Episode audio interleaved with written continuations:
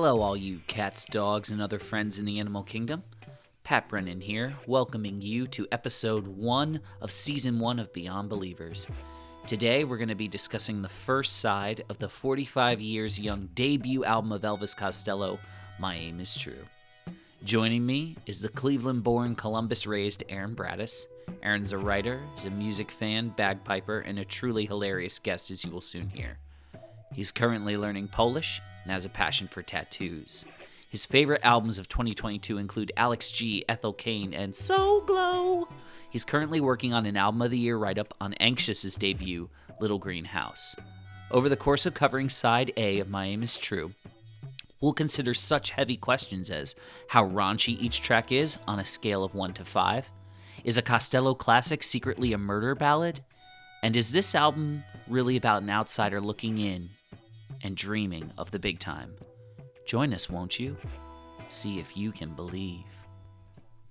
Getting this thing started, welcome to the debut episode of Beyond Believers, the definitive Elvis Costello fan podcast. This is our debut episode, episode number one. So thank you for joining us at the beginning, and we appreciate your forgiveness as we work our way through this and figure it out. Uh, with me today, here in the gentle, cool evening breezes of the lovely Sierra Madre, California, is my good friend Aaron Bratys. Aaron, welcome to Thank Beyond you. Believers. Thank you for having me here, Pat. I appreciate it. So, with this podcast, we're going to be going through Elvis Costello, kind of everything, doing a deep dive in general. Everything from his discography, side projects, albums he produced, things he's written, artwork, etc., etc. So, this is, as I said, our debut episode talking about first album released on July 22nd, 1977, uh, just three weeks before Elvis passed away in Memphis my aim is true. So, tell us what was your uh, what is your kind of connection to Costello, if at all, and um, and how you got to uh, how you got to explore my aim is true and be here. Yeah, so my own experience with Elvis Costello is not honestly very much. Um, when I, a few summers ago, um, I did like a, you know, the 33 and a third books? Yeah. So I did like a challenge to kind of self educate on contemporary American pop music. So Mhm. I made it my goal to listen to every album from that series. Oh wow. And at some point, Elvis Costello's Armed Forces came up, Right. and that was what I listened to from him. And at that moment in my life, it wasn't a big hitter for me. And, it, and it's also an album that is, I mean, these are outside of other big albums Sign of the Times by Prince, Joy Division's Unknown Pleasures. Like, all of these are mentioned in that book. Yeah, so, yeah, like, yeah. of course, some other things. Bjork's Homogenic, which is one of my favorite albums, probably of all Mhm. time. So, it was kind of just a number in a long list. Yeah, so for sure. when you asked me about this, um, I thought, you know, the experience that I can bring is that I don't have experience, that I can be Mm-hmm. kind of a blank slate a little bit. So I don't, I honestly don't know if I could e- even named an Elvis Costello track before this. I just, That's that's totally cool because honestly, I invited you on because of your general music knowledge. Because I feel like that's so much of our friendship has just been like spending hours talking about like how this is connected to that and how you know all these different influences like coalesce around each other and you know you when we talked about doing this episode talked about like the idea of the debut album and like what that means and just how important that is in an artist's career. And um, you brought up uh, when you were talking about your notes about like the Rolling Stone. I think they had a list, Top- they always yeah. do, the top the top twenty debut albums and stuff. And this this is on it, isn't it? um, I'm, I'm pretty sure I didn't, I, so I looked at the top debut albums you didn't from have to do yeah, any homework one, one to one. 20, just so we could Mm-hmm. potentially later in this episode look at ep- look at these albums and potentially discuss like the So you can sophomore see I, slump. I put a lot of handiwork into this, but uh, um, yeah, no, uh, it's uh, that's totally cool. This at least stands out for me as like one of the best first albums, and I feel like it's also just a great first album to start with as somebody getting into Elvis Costello because it's so it's so accessible.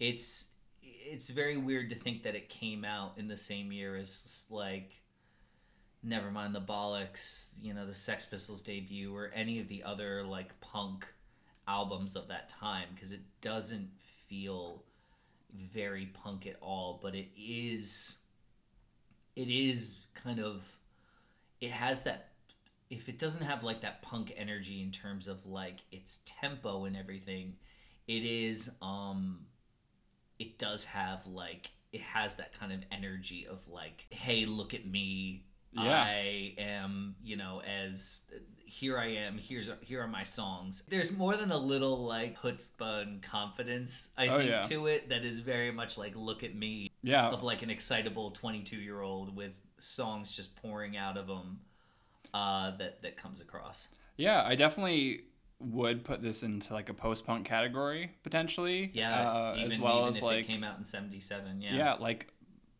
a lot of pub rock. There's like some doo wop type of moments. very much Um, so Yeah, it feels like is swearing allowed on this. It, yeah, it's it, it feels like a young person that said "fuck you," I'm going to make an album the way I want to make it, and it's got to be not nice. It's got to be ego inflated, and it's going to I'm going to say what I want. Yeah. And when I listen to it, I didn't know whether to expect a concept album, so I just Yeah. went in without any type of My aim is true. yeah, and um, Costello album where he plays Cupid traveling through on the London subway. you know, it was, to me, it was. I didn't so much see it as a concept album. It might be one, but I saw it almost as a character sketch album. We get to outline. Mm-hmm. I interpreted it as a kid who's like young and learning, who is making his way through the world, who has kind of main character syndrome, and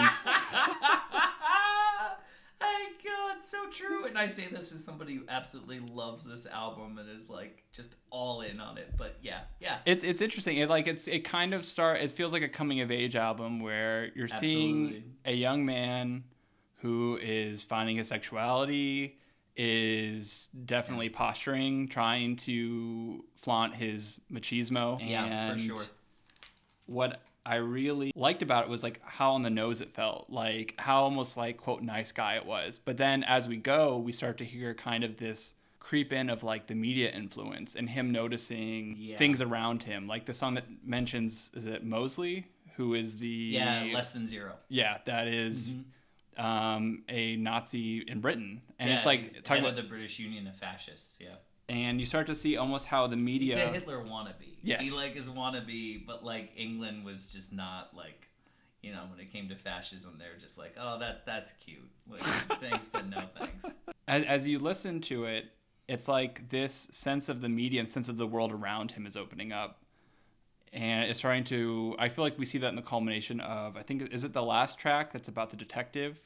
Watching the detectives. And yeah. it's like this weird mixture of truth and reality. he dreams because it's not even like a fully fleshed out narrative. It has a kind of It's, dream yes. logic to it where things kind of get intense. He um well we'll get more later into like the story behind that, but that very much I, I would agree completely. Yeah, that it's very much like about like what yeah, that it has it has this very much looking at the world um kind of thing. Sorry. Oh no, Continue. no, all, all good. Um, the first song, "Welcome to the Working Week," to me, I think that's what set the tone. Is like being part of that nine to five commute and the how mundane it is and Yeah. the banality of that type of reality, and then living in your head, finding escapism through that bravado, through making up these kind of false narratives about women around you. Yeah. Um, Absolutely. he's a very horny man. He is. Well, he is. You know, it's so it's interesting. Uh, I really appreciate that you brought that up because it's not necessarily something that occurred to me. I almost feel. I almost feel at times as though, from my perspective, that Elvis Costello on my aim is true and maybe some of the albums that follow is like he's the only asexual person walking around he's just watching all of this devious like sex stuff go down as though he's like walking through the Soho sex industry in London and just being like, "Oh my god, look at this ridiculous like shit that's going on." It's almost like a very classic debut album in the sense that it's like it's an outsider looking in. He sees all of this like kind of beautiful like or purported to be beautiful stuff or glamour and fame and he sees the uh, allure of it but also like the danger of it the hollowness of it all of that stuff i mean you were talking about riding the train waiting for the end of the world Yeah. again is another thing where it's kind of like this crazy almost like bob dylan like esque kind of dream like thing where it's Yeah, like, like this thing happened and then this happens and this person crashes into this person. And i feel like the outsider looking in is and looking at things through the media i mean he mentions newspapers he mentions the radio he mentions the television he mentions like everything um and so many of the songs are inspired by things that he uh observed himself and then just took to the next to the next level to give a little bit of like context for how this album came together it was recorded in 11 hours over the course of three days the band that he has for it is not the band who's going to be with him going forward for the majority of his discography for at least the next 10 years. It's um, a band called Clover. They were a band from Marin County, like around San Francisco, and they recorded a couple of like critically acclaimed but very like obscure albums. They're kind of it's you can find them on Spotify. They're a little bit band-ish, like is in the band The band, yeah. um, who again is a huge influence on Elvis Costello. So Clover is kind of very kind of bandish, but very country-ish rock, and they got brought over in his words, it, in Costello's words, at like just about the worst time to go over to England because it was right as punk was breaking. And you were think you're talking about how it almost sounds post-punk. It's interesting because Costello kind of put he put a little bit of he kind of used a little bit of the punk thing to kind of almost to help his career to be mm-hmm. kind of looped in with that. He like, so he like appropriated, a little bit yeah a which little which bit feels like a very punk thing to do. At well the it's same a very time. it's a very smart thing to do. Yeah. it's a very savvy career thing for him to do. And he refers to it in in his memoir unfaithful music and disappearing ink is what it's called. I recommend checking it out obviously particularly if you can get the audiobook of it because he reads it and it's it's awesome but he talks he keeps talking about punk as like the london thing. And he always makes he makes a really important point that all this stuff is happening in London and he is living I forget what the suburb is called but he's in the suburbs. He's like in the kind of leafy suburban streets. He never grew up like in the heart of London or East End. He was also he was kind of mm, he was pretty solidly middle class. Um his dad was a singer so again, it's kind of like he has a little bit of a showbiz background, not the kind of thing that's gonna like get him ahead, like a kind Yeah. of nepotism thing. But he ca- he grows up with the idea that like music is work, and that it is a job, and it's not a kind of fanciful thing. But at the time, he is he has a job. He is a computer operator for uh, Elizabeth Arden, the the cosmetics company and he most of my aim is true was him was recorded like by him calling in sick for work and going down to the studio and recording this album. So the band clover their kind of biggest claim to fame is the person in the band who doesn't play on this album who is their singer and get and harmonica player who is Huey Lewis wow. who then becomes uh, yes yeah hip to be square like that guy was like down at the bar like getting drunk and probably chasing women like and that's like while the rest of the band was working um, with costello and they rehearsed it at headley grange which is one of those big like estates in the country you know all of the the rock bands when they needed to like get together for an album or a tour they're like we got to get it together in the country we Got to go to the country, man, and get it together. I know, Paul. Oh know no, we gotta lay off the. Ha- we gotta put down the heroin and go to the country. Some fresh air it'll do us good. Um, just makes me think of like Withnail and I, like just rain and like English misery. But like, so they go to this place, and this was pr- a formerly a Victorian workhouse, which is like you know, Oh. like if you like Oliver Twist type Yeah. shit. And then they turned it into a place where rock bands could get it together in the country and it was actually where where Zeppelin hung out and where they purportedly wrote Stairway to Heaven. Wow. Yeah, so but when Costello got there, it was pretty run down and like full of rats. And like he's like he has a thing in the liner notes for My Aim Is True where he's like I he's like I wake up. He's like to the sound of like rats scuttling around my Oh, feet, and I try to fall asleep with the lights on. Like he's like I was making a record the next day. Like so there is this kind of like very, you know, um, kind of a thing where it's like it's kind of post punk, but it's it's almost like not really acknowledging punk that much. I feel Yeah. like in its attitude, it's yeah, I would say it is, but the thing the thing that's so interesting about this is there is that bite to the songs and the lyrics, but Clover is so yeah, like Yeah. you know, you think of a song It's like catchy. Sneaky Feet. They swing Yeah. in a way that's like just so laid back and we're just you know just playing at the bar. Like, come on down, guys. There's this, Yeah. this- and I feel like that combined with like this like machine gun wordplay and Yeah. everything is like plays such a such an interesting contrast between the two of them. yeah, it's like a very kind of like Allison feels like a last call song, like smoky bar. That's so interesting. so Um, why don't we go ahead and just jump into what we're gonna go track by track, and we'll just head into Sure. it that way. Yeah. Um, and then we can kind of talk composition and talk, you know, f- impressions and notes. We can hear the Amazon truck outside making a delivery.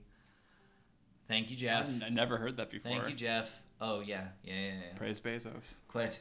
Bezos, we pray. under his Um, eye. May the Lord open. Jesus. May the all box open. right. Okay, welcome okay. To, welcome to the working week. Welcome to the working week.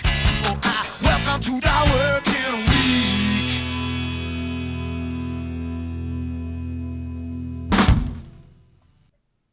I love that the opening line of this song has. You were talking about how horny this album is. It's such a raunchy the opening album. line is really raunchy, and I think you know, I think that's uh, it's gonna make me re. I'm gonna rethink that when I listen to this album because the first time I heard it, it was six. I was 16, and I was just like, oh yeah, yeah, I'm all in on. I'm all in on this guy. I'm, I'm, all, oh, he's- I'm all in. I'm, I'm all in. I'm all in on this perv. There's something relatable about, at least as a young man Yeah. doing this. It's like I saw myself stumbling. I saw myself in parts of this album stumbling through Yup. finding out my identity Yup. and kind of trying to balance ego at that age. Sure. thinking I'm like I moved out here to pursue a career in film, Yeah. and uh, my thought at that age is if I didn't do, if I wasn't successful at that, I was nothing. And Yeah. I was like, I'm gonna look at this ten years from now and be like, why would you not have? Why did you not try if I didn't at least go? But then I thought Yeah. once I was here, I was like at parties and I was trying to talk about God, like Ingmar Bergman, and I was trying mm-hmm. to talk about like Kieślowski, sh- shit like that. And people aren't talking to me about that, and I was getting like, these people, Man, they don't only- get it. If only we had met in college, They- we would have been those two dudes in the corner The of the snarkiest, room, around like- the keg, just being like, Is this an IPA? "Oh, oh man!" So Decalogue Part Three, uh, it's fantastic, man. I- so I- bleak. That's how bleak life is, man. I've probably been like for sure. Like I wouldn't have seen it. Been like for sure. You seen like Donnie Darko? Like oh, dark, dark. Oh Like, man, for- I come home from class every day. I smoke a bowl and watch Donnie Darko. Like- All right, back to Welcome to the Working Week. So, anyways, such a horny album. Opens with the line, Now that your pictures in the paper being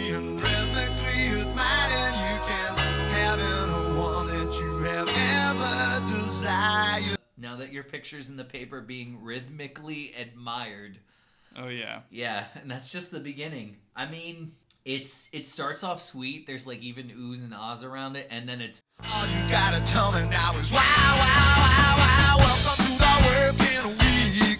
Oh, I know it don't thrill you. I hope it don't kill you. Welcome to the working week. You gotta do it till you do it, so you better like it's it might arguably be the most directly punk song maybe on the whole album. I mean Yeah, like in terms yeah, of like it's like 4/4, it's like three chords. It's done in 90 seconds. It, it sets the tone for the entire album. After hearing it for the first time, I was just like, I love when an album makes it an opener track that feels like an intro. And this felt like Yeah. a statement, Yeah, yeah, and. I was hooked in immediately, and I was like, mm-hmm. let me hear what you have to say. Yeah. I think there's also a little bit of like again what I what's so interesting about this and so interesting about debut albums is the idea of look at me, look at my wordplay, but there's also just like welcome to the working week. Work sucks. You know what I mean, man? I- like isn't I- it tough? It's hard out there. I know what you're Work going Work sucks, I know. Work sucks. I know. Going like going through it, and I yeah. It appeals to like so many people. Like, Sure, no matter sure. what the age, like most people are not. Most people hate their job. Yeah, they aren't um, living to work. Like No. honestly, No.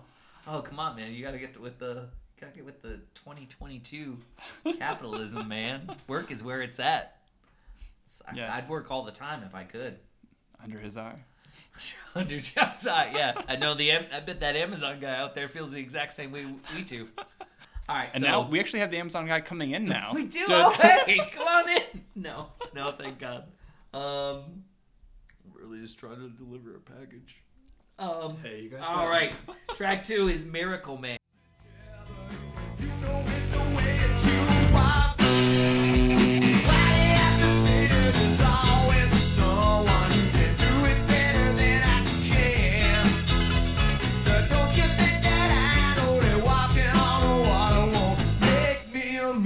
Miracle man? This is another one of these things where, again, like I was saying before we went on our Amazon tangent, work is life tangent. The idea that he's like kind of playing at, like, this is, again, I feel like there's. There's this song, and then it's like also like blame it on Cain. There's these things where it's just like, oh man, like I just can't get through like to Yeah. people. I'm so misunderstood, and like, don't you think I know walking on the water won't make me a miracle man? And there's a little bit of this that I feel like there's somebody who I didn't think of until I really deep listened on this album, and that's John Lennon. Like mm-hmm. John Lennon solo stuff, like Oh, this yeah. has a little bit of like something like the Ballad of John and Yoko. Like, you know how hard it can be. Like, they're gonna crucify me, Yeah. man. It's so hard. Like, and again, like being a miracle man, walking on the water you know so i i've always had a soft spot for this one i also think like the band just sounds so good on this like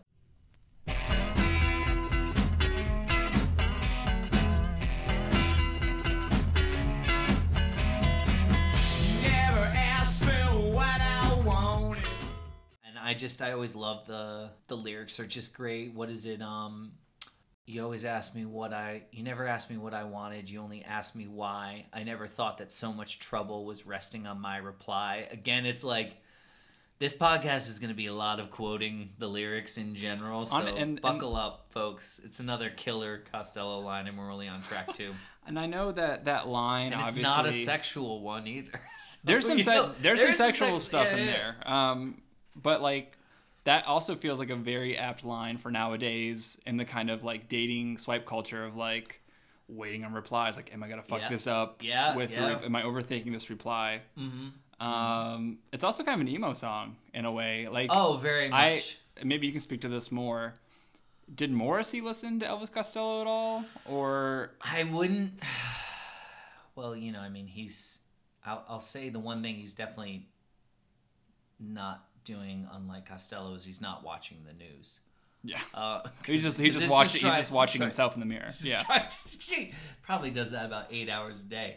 Um, I'm not. I'm not familiar with exactly what what Sean Patrick was up to, but uh, I wouldn't be surprised because I mean the Smiths are very much right after this, Yeah. and I mean the king of he's the king of self pity Oh yeah. for sure in lyrics and. I wouldn't be surprised if something like I mean I could see Morrissey and the Smiths Yeah. covering this like it's this- also interesting because it's like I could also hear like I could also hear like somebody like like saves the day like cover this like or get up kids like get an emo get an emo Yeah. costello uh Oh, like, costello yeah. cover album oh my god Joyce Manor could do it. Like Yeah, Modern. Baseball could have done it. Uh, oh my um, god modern baseball in particular yeah would be yeah yeah yeah absolutely I I do want and to talk. just like take the tempo like up to 11 oh yeah, yeah bum, bum, bum, bum, bum, bum. yeah, get some whiny lyrics or or, or whiny. you already got them Yeah. you already got them they're here Um, I just, uh, I guess, uh, go back to Raunch Meter.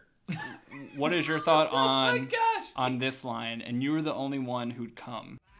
I can tell by the nights when I was lonely and you were the only one who'd come. I could tell you that I liked you. Is that in regards to someone literally arriving? Well, I should say the a night, double The, entendre. night, the the line isn't it? Uh, was it like something like I think about the something like Yeah, the here it is. nights. I could say, I could say yeah, I could say it was the nights when I was lonely and you were the only one who'd come. I could tell you that I like your sensitivity when you know it's the way that you walk. Yeah, yeah. I mean, you know what? I think we need to. I think we need to give this. I think we need to do a, a raunch factor for Yeah. each of these songs. oh, definitely. There's a lot of like, Um, and I think that's what to me feels Jesus, So youthful. I did not see this coming. so useful. I did not see this coming. oh, Like he makes some like really. jeez. I'm so glad you're here. I'm so glad. I you're here. appreciate it. I I see because I like how poignant his lyrics are. Yeah. But then he'll throw something in that's just fucking raunchy. like it's like it, mi- it mixes that highbrow with low like low gutter very well Oh, in a way that feels like it captures youth. And that's why I think for me it feels very relevant because I feel like I would do I still do that sometimes.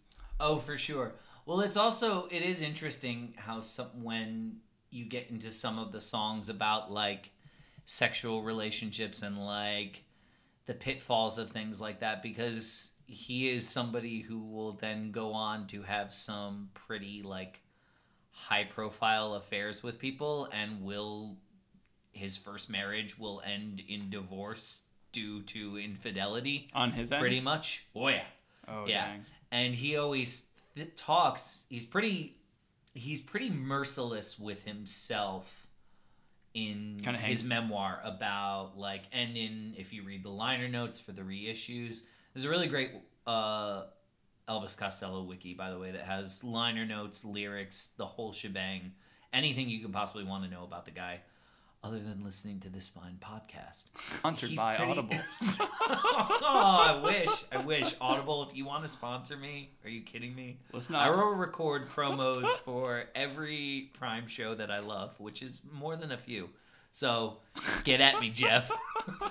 but um I was just saying like it's um it's very yeah it, it is kind of he says that he wrote a lot of these songs as almost like cautionary tales for himself but he then failed to take his own advice.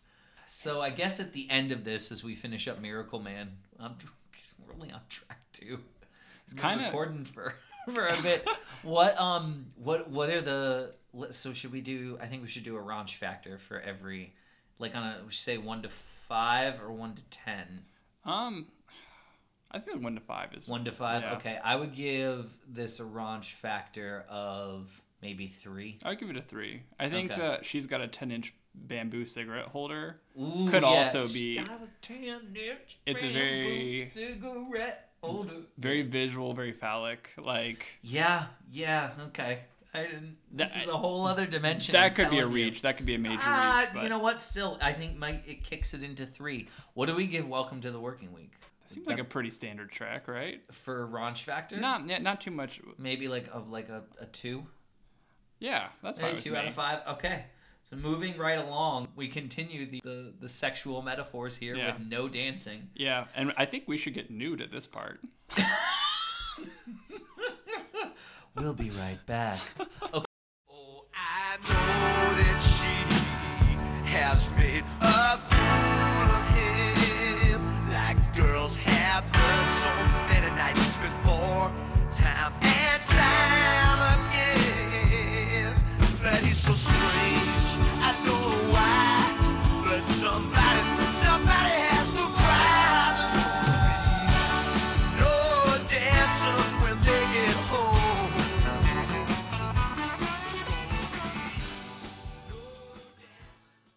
Hey, we're back. We're back in MeUndies. We've offer code Beyond Believers at checkout. Beyond Believers 20 Yes. for 20% off your MeUndies order. Uh, uh, boy can dream. Boy can dream for sure. So, this to me, to get back to, to get back to the music, Yeah, man. It's about the music. Always. This is musically maybe the least interesting track on the album for me. It's, I mean, I like it's got the the "Be My Baby" beat, the boom, boom, boom. Psh. Yeah, I It do. I'm a, I'm a sucker for that. I am a sucker for that too, and I do like it lends the sense of drama to it, which is you know, I mean, it's what is he? You know, there's gonna be no more dancing. I'm a little confused with the lyrics. I think it's like a guy who, again, it's these kind of like media filtration. This guy who's read like pulpy romance novels and is Yeah. trying to use substitute that for human experience with uh to spice things up with Yeah. somebody and it just there's gonna be no dancing Yeah, yeah, I think uh, the verse that sent horizontal or otherwise. or 69. Yeah, it's horizontal. Yeah, that's true. Dude, why? That's true. I think you just kicked the raunch factor up on this song. Well done. All right, talk. That's actually what No Dancing is about. But at, but the line now he's telling her every little thing he He's telling her every little thing is done. Once he glanced at the jackets of some paperbacks, now he's with everyone.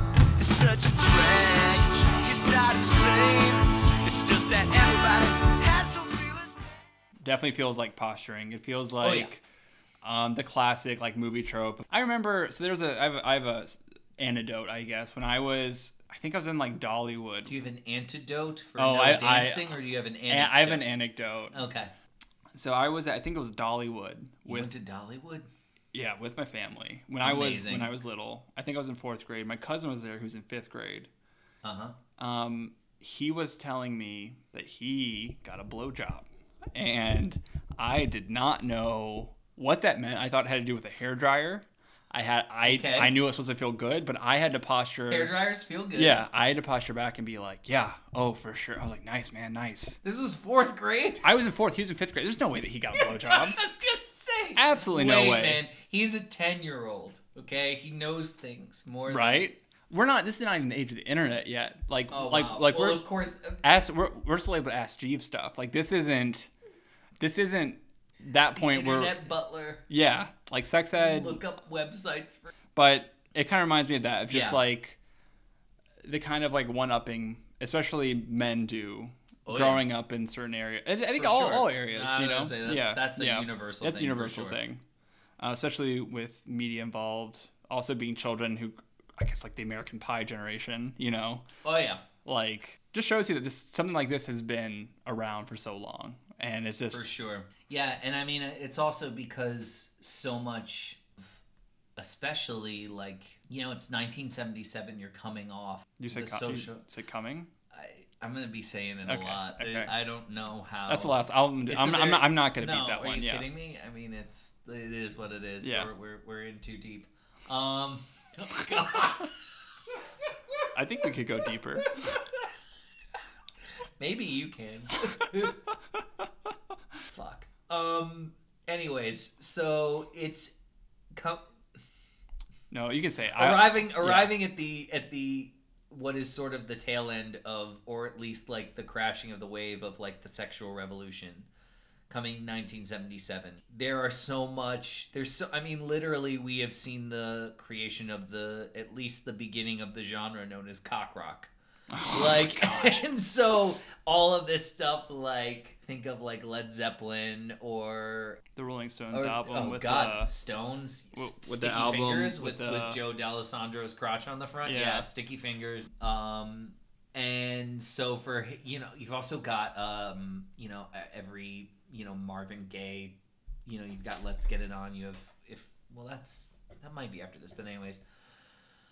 Sexual healing, all of his stuff. Um, Yeah. and so to have this song where he's like, I'm gonna write a song about somebody who can't who can't complete it. There's gonna be no dancing tonight. This is this is this is the cold bucket of water I'm Oh, pouring yeah. on the I'm pouring on the sexual revolution. So, Well, yeah, uh, and a lot of that seems like it's maybe it's this person's own anxiety about like it's performance anxiety. Oh, sure. potentially. yeah, yeah, yeah. No dancing. Yeah, yeah, yeah, absolutely. I think so. All right. I feel like we've we've said our Yeah, oh, yeah. Give it a raunch factor, I guess, of four, simply because of its subject matter. Oh yeah. All right, moving on to track four, "Blame It on Cain." I give this song a raunch factor of zero. Yeah. Th- th-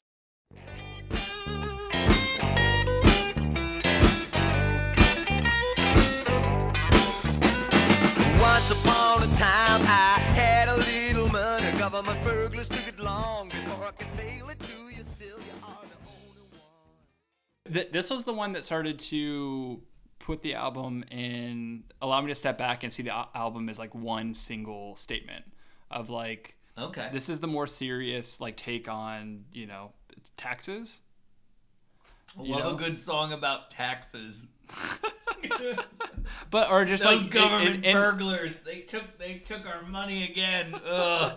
Ugh. Thank God Margaret Thatcher's right around the corner. She's gonna make everything right. yeah, I know. Once upon a time, I had a little money. Government burglars took it long before I could mail it to you. Still, you are the only one. Now I can't let it slip away. So if the man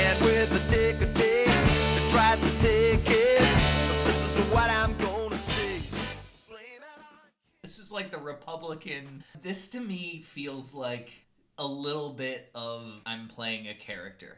Almost like the beginning of like a John Prine song. okay There's a couple of things in it where it's, you know, the government might try to, the man with the ticker tape tries to take it. Everyone's doing this to me and that to me, but you know what? I still love you, baby. Like it's very, it's a, it's kind of a, it's a little bit of a trope song to me, and also, it also reminds me of John Prine a lot because it has a little bit of a, has a little bit of a, a like, like a story to it. And I do. I also feel like John Prine would have written a line like the beginning of the last verse, where he's like,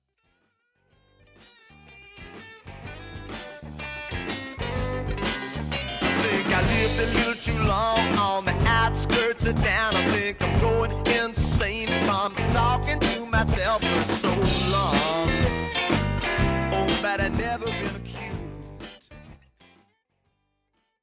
like that's a really funny line, and I feel like that seems very much like the kind of thing that John Prine would say with a southern drawl and a lot slower, and like it'd be just him and an acoustic guitar. Yeah, but um, but yeah, what were you what you were saying before? Where you feel like that this actually brings the themes or whatever? yeah yeah because i feel like whatever. Because yeah, for me, I see this my portrayal of, or I guess my um, translation of this is like this is this album is Elvis Costello doing like just an introspective th- um, moment and just kind of looking at himself. I think Q said it was kind of like in a way a cliche or a trope type song Yeah. because it's something when you're young, something everyone agrees on is taxes suck. You know, when you and get that first paycheck, Yeah. and you see how much is taken. how much is taken out, even if you're in like the reddest of a red state. Like I was working in Virginia, and still be like, "What? Yeah. Really? It was shocking. Yeah, it's like I worked really hard for this, and that's something yeah." that you like get that first check, you're like, "Yeah." when you're 16 years old, you start learning Mm-hmm. about. And I feel like this is a moment where he can make a stand. This like, if the album is one person, they can make a stand. And be like, look, I get it. Like I've been around. Yeah. I get it. Yeah, I think so. I I, I see that. I um. And again, this is my own interpretation of no, no, no, of, of, of, course, of the which album. is why you're here. Which is why you're here. I I I totally see that. I um. I just it's I enjoy it. I mean, the thing that really carries me for this song is this as much as any song is really the one where I think it's John McFee is the lead guitar player on this album uh, for Clover really gets to like stretch out and actually solo a little bit and I'm somebody who usually doesn't have a lot of patience for guitar solos in general. In fact, Yeah. like the dirtier, the simpler, the like more distorted and the shorter the better. Yeah. Most of my favorite solos are like under 30 seconds. And he only has like a few bars here to stretch out, but I feel like he really carries it. And I feel like it's it's very like clover doing like a mid-tempo like kind of bar bandy. Again it's swing.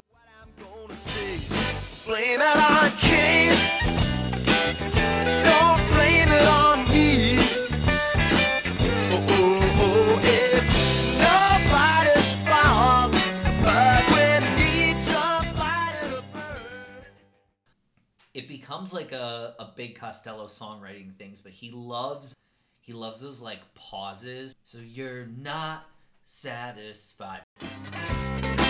So you're not satisfied.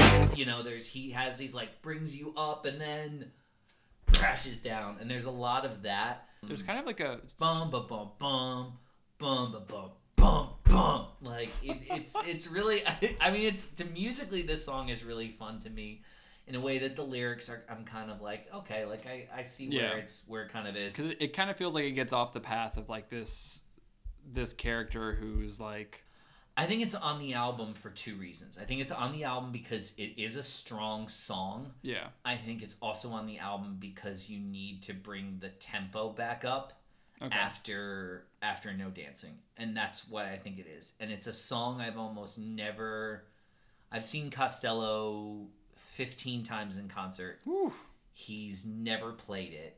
I might have seen him. He might he has a concert of a dvd of a show in memphis. He might have played it on that but it's pretty rare. Blame it on Cain doesn't get a ton of honestly the first four songs that we're hearing here don't get a lot of of concert Yeah. rotation but they are but i feel like that's blame it on Cain serves a purpose of bringing you up after no dancing which i feel like personally is a little bit of a letdown but it sounds a lot like miracle man so it wouldn't be good to have them right after each other they have that Oh, same yeah, kind yeah. of mid-tempo pub rock thing that clover again pub rock it's an english thing but this is an american band so whatever um, all right. So in terms of uh, songs that don't get played much at concert, we're about to go to a song that gets played pretty much every Every concert? single concert that I've seen him do. i mean this is a sexy song It's Alison. Oh, by the way, so raunch factor of zero for Yeah. we determined that for Blame It i'm not Cain. i'm All not right. i'm not hard So moving on. you heard it here first. So on to on to track five, which is Alison. Alison.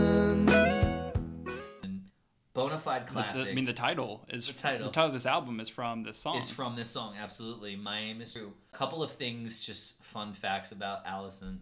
He said for years in interviews, and I remember actually hearing him on a TV show saying this that he wrote this song inspired by a beautiful girl he saw at like a checkout at a grocery store, and he was like "She's so beautiful, and like scant cans of beans oh hell yeah delicious English beans. Island renowned for its cuisine.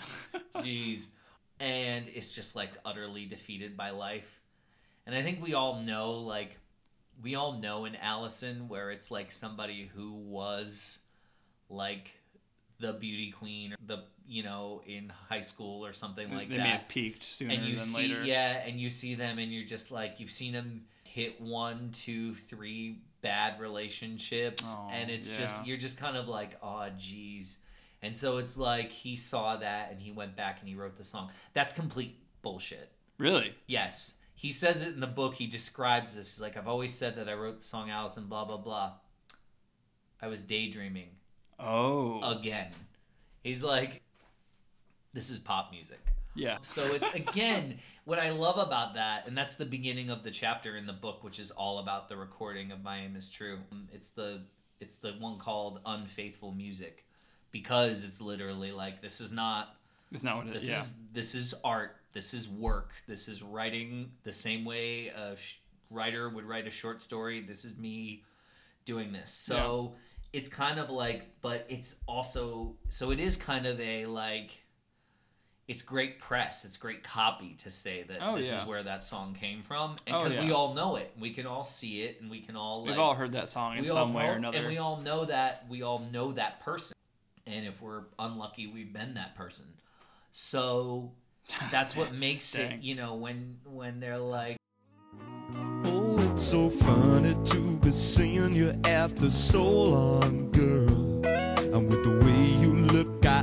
Understand that you were not impressed. But I heard you let that little friend of mine take off your party dress. Yeah. You know, and then there's the was it I'm not gonna get too sentimental like those Yeah. other sticky Valentines. So Costello's Raunch. Ra- I, okay, yeah, yeah, yeah. We're already. I think we're at least a two out of five Oh, already. and We're not even out of the first verse.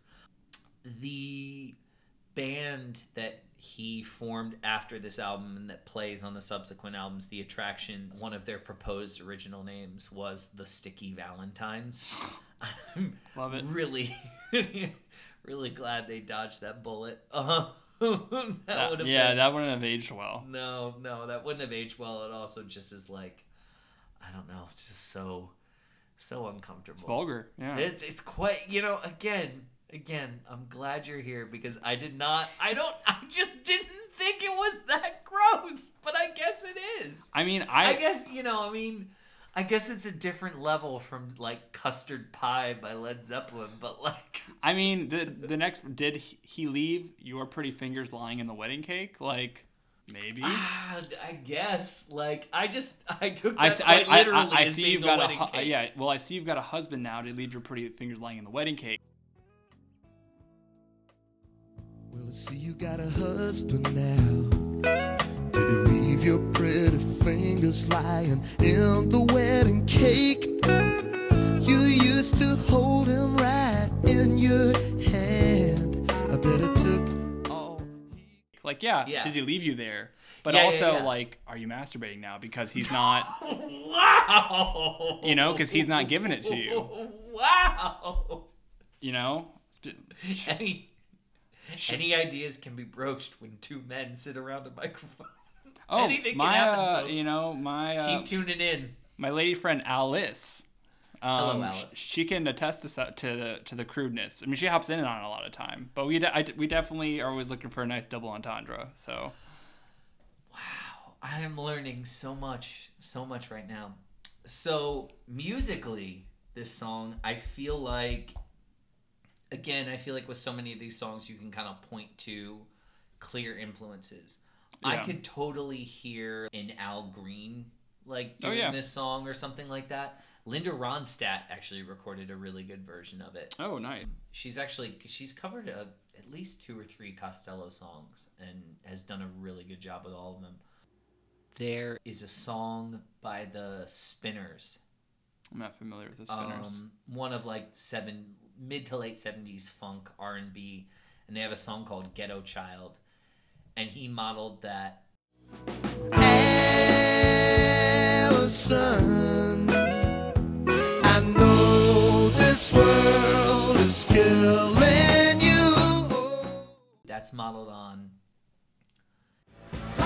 ain't so easy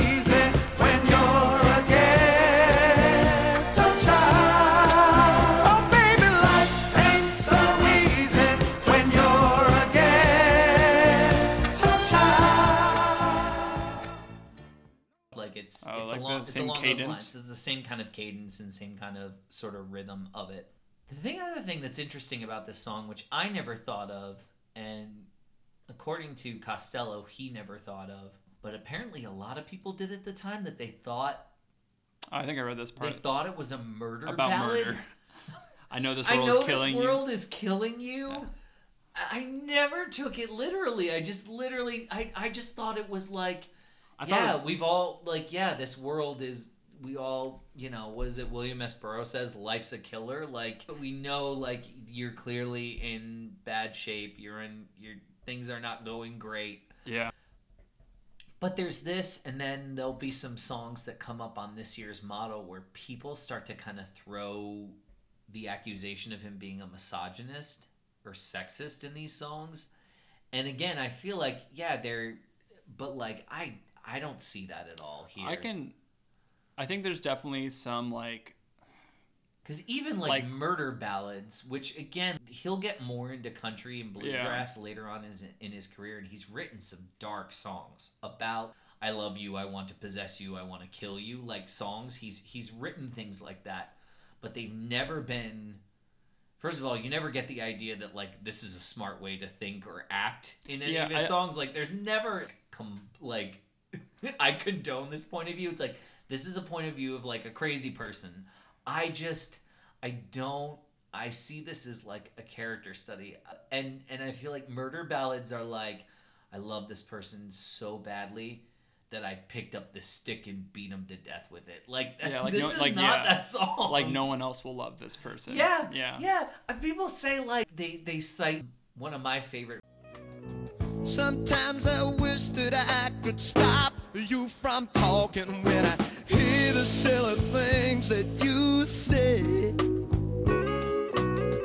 I think somebody better put out the big light, cause I can't stand to see you this way. people are like Like he's, like he's like cupping like her mouth so she can't like like like snuffing her life Yeah, out. but you're. I'm just like, what?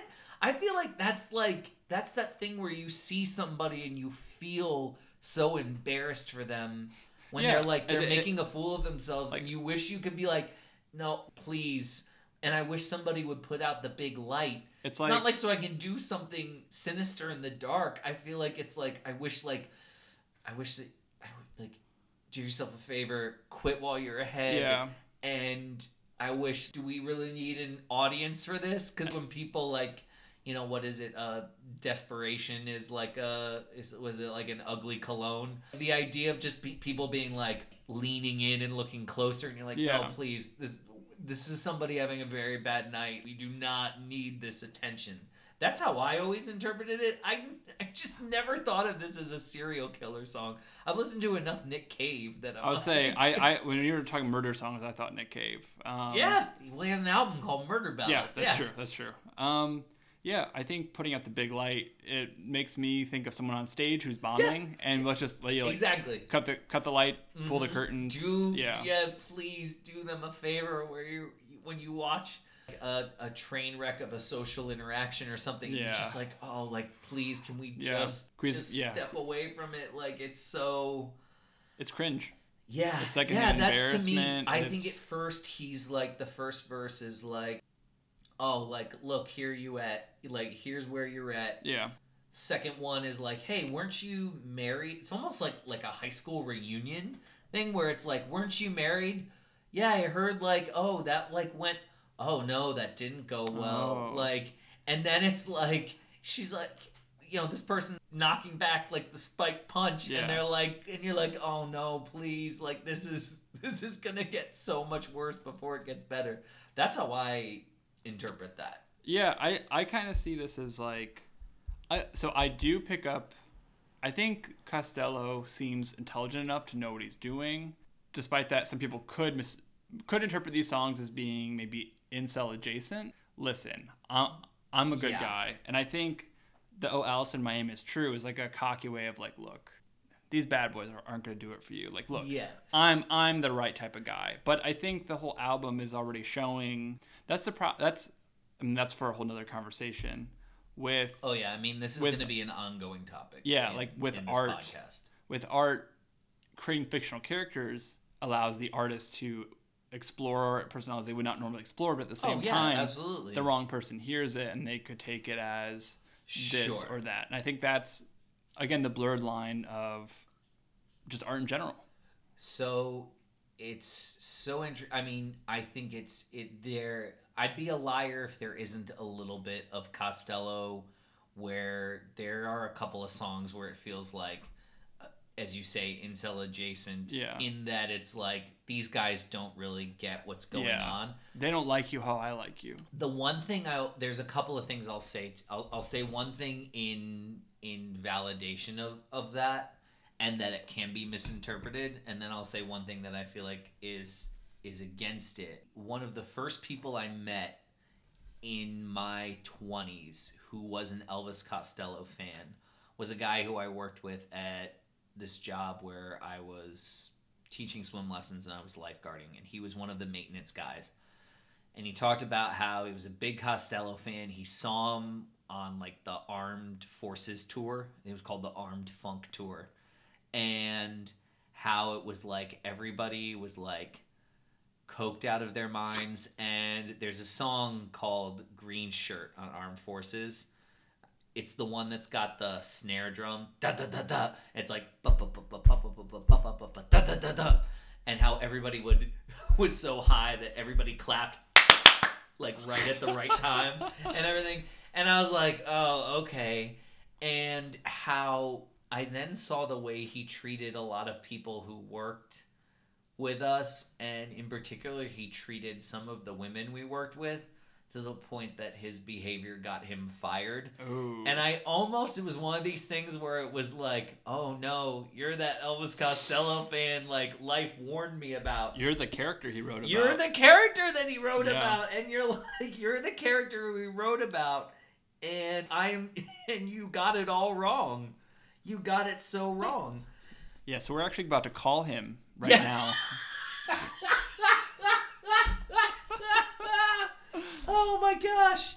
Yeah, and so at the same time, I thought to the opposite of that. Um, I remember there was a Rolling Stone magazine where they had a bunch of people write. They called it, I think, like the Immortals series, and it was a bunch of people writing about like the artists that they love. Like the Beastie Boys wrote about like Lee Scratch Perry. Dang. Um, Dave Grohl wrote about Led Zeppelin, like things like that. And of all people, Liz Phair wrote about Elvis Costello. And Liz Phair is somebody who I like deeply see an influence of Costello Yeah. on, especially something like Exile in Guyville. Like her songs. that's a about, de- that's like- a debut too, right? That's a exactly that's a debut album, and that's also an answer to Exile on Main Street, an album which has its share of very problematic lyrics. Misogyny and just Oh, yeah, yeah, yeah. yeah. Absolutely. They even dropped the N bomb on the that album. It's uh so she has a she has a line well that's the way you know we can debate the Rolling Stones another time. She has this quote which is when I was a teenager it was a career aim for many of my friends to have a song written about them by Elvis Costello. His songs about women and girls are devastating like arrows to the heart. There are very few artists who can depict a woman's life, her desires, and her failings like he can. Most rock songs about women are from the outside looking in. They say, Babe, you're so hot, come sleep with me. Elvis's songs say, I see you and I know what you're doing. He catches us at our tricks, and that's thrilling. Now that is just one Yeah. one person's interpretation of that, but that's from a songwriter who I truly respect uh, and whose work I really respect. And so I've always kind of taken that to heart in that I feel like there's a lot there that is that is covered that's honest Yeah. even if again like he says this is pop music so i still think it's a it's an amazing song i think it's fantastic i think it has such a. I used to not really like it i always thought it was kind of like almost elevator music sounding until i Really? listened to yeah because i just thought it was kind of I love it. Th- this is the one that I will probably come back to. This is the one I put on like a night driving playlist. This is oh the one this is that, a great this is a great night drive Yeah. like yeah like sure. I'm driving but like home but well maybe like tonight I'm gonna drive yeah. um back to the city and like I feel like this would be a good as I'm going through the mountains absolutely. For sure. track. I think I, I think it's awesome the lead guitar, but I think what happened is I listened to more R and B and soul music and learned the appreciation that comes uh, or the appreciation for songs that are slowed down Mhm. that have an easier tempo to it and I really love I think like like the warm like kind of organ or keyboards on it is really great. The lead guitar is so like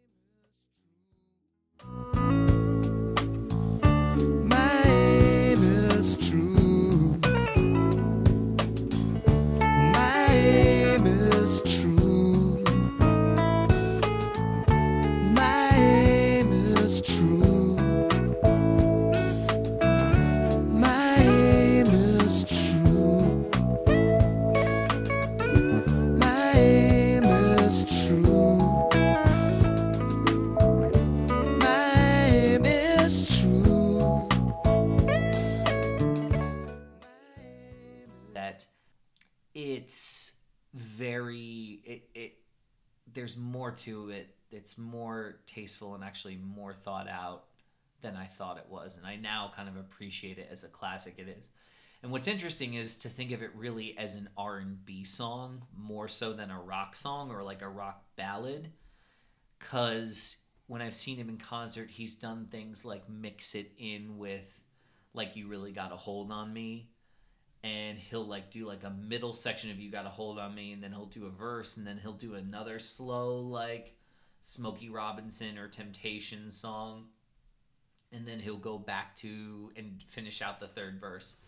And it kind of does take its place in the pantheon of like just great great r&b songs at least i think so. Um, Do you think people dance to this at their weddings? i'd be curious if they do It's like it's one of those songs where maybe people aren't listening to the lyrics, and it's like this is a beautiful song. Well, song. it's it funny- says someone's name. It's funny you say that because because you danced to this was you and Alex's. it's not the song that my wife and I dance to. No, but it's funny because he talks about how sometimes people don't entirely listen to the lyrics of his songs. There's a song on the album Blood and Chocolate, and it's it's one of his. I think it's one of his best songs he's ever written. Great it's combination too. Called, it's called Blood and Chocolate. Delicious. Had some on the way over.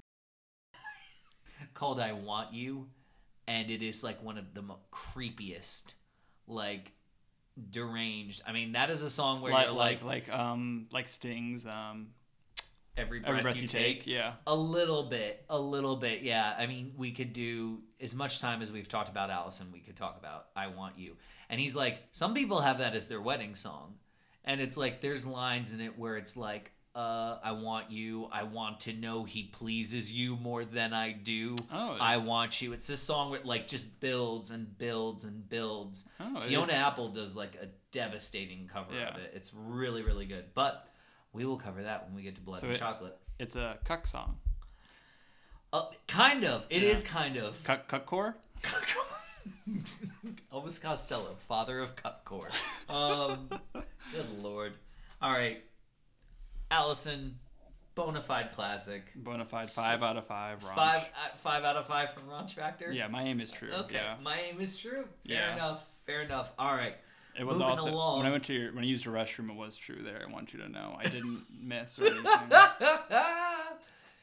you heard it here first. All right. So next track, "Sneaky Feelings." Sneaky feelings, sneaky feelings. You can't let those kind of feelings show. You can see the broad grin on your face. so again, I feel like this is kind of part of like a trio of songs, which are like like it's like the pub rock trio of this album, which is Miracle Man, Sneaky Feelings, and then a song we'll talk about later, Pay It Back, which are all kind of they're at this kind of mid tempo. You know, Yeah. um, kind of very simple songs and it really kind of is the thing they work so well and they're just so charming and it's actually songs like this are going to be so rare for the next like at least nine years of his career he's never going to play something again as like jaunty and as happy in a kind of organic like you're in the room with the band Yeah. kind of like jaunty swing this jaunty is the word that keeps coming to mind Is it, for, is it like jangle? for sneaky Jan- a little bit of jangle, uh, jangle rock. Some, there could be some jangle rock a little bit. Does he start to after this album use the studio as an instrument? Well, so he always says that this record is just people playing in a room.